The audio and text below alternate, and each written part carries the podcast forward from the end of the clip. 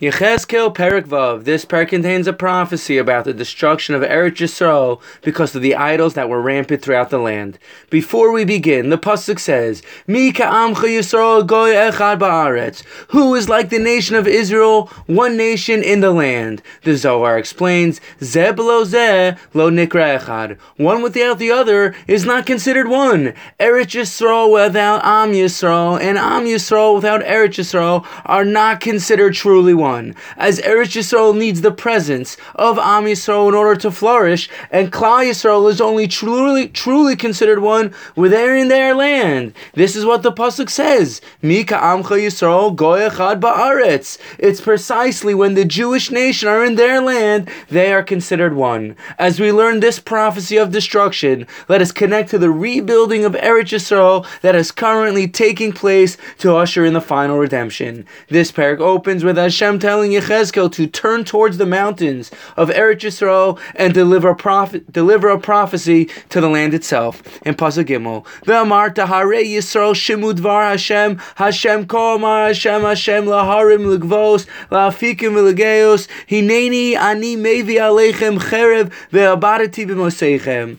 Say mountains of Israel, listen to the word of the Lord God. The Lord God says to the mountains and hills, to the wadis and the valleys, Look now, I am bringing sword against you, and I will destroy your shrines. The Metzudas explains, Hashem was saying he will destroy the idol worship that was rampant throughout the land of Eretz Yisrael. In Pasuk Hey, it says, V'nasati es pigri Yisrael lifnei glulehem, v'zaresi es atzmoseichem, svivos mizbos I will place the corpses of Yisroel before your idols, and I will scatter your bones around your altars. Pasuk Vav through Yud, the Navi continues and relates, every single idol will be destroyed. I will scatter you throughout the nations of the world. Yisroel will experience the misery of their own selves. When this occurs, you will truly know I am Hashem, the master of the world. In Pasuk Yud Aleph it says, Komar Hashem Hashem, Hakeh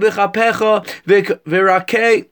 Verika biraglecha ve'emor ach El kol tavos ros beis Yisrael asher becherev berav uvedever yiflu. So the Lord God says, clap your hands together and stamp your feet. Say woe over all the evil abominations of the house of Yisrael, for they will fall by sword, by famine, and by plague. Rashi explains the clapping of the hands and the dancing of the feet. These are all signs of mourning Yisrael will display will display when they are punished. Alternatively, al pi Chasidus, it's explained, it's great advice to clap your hands and sing a niggin.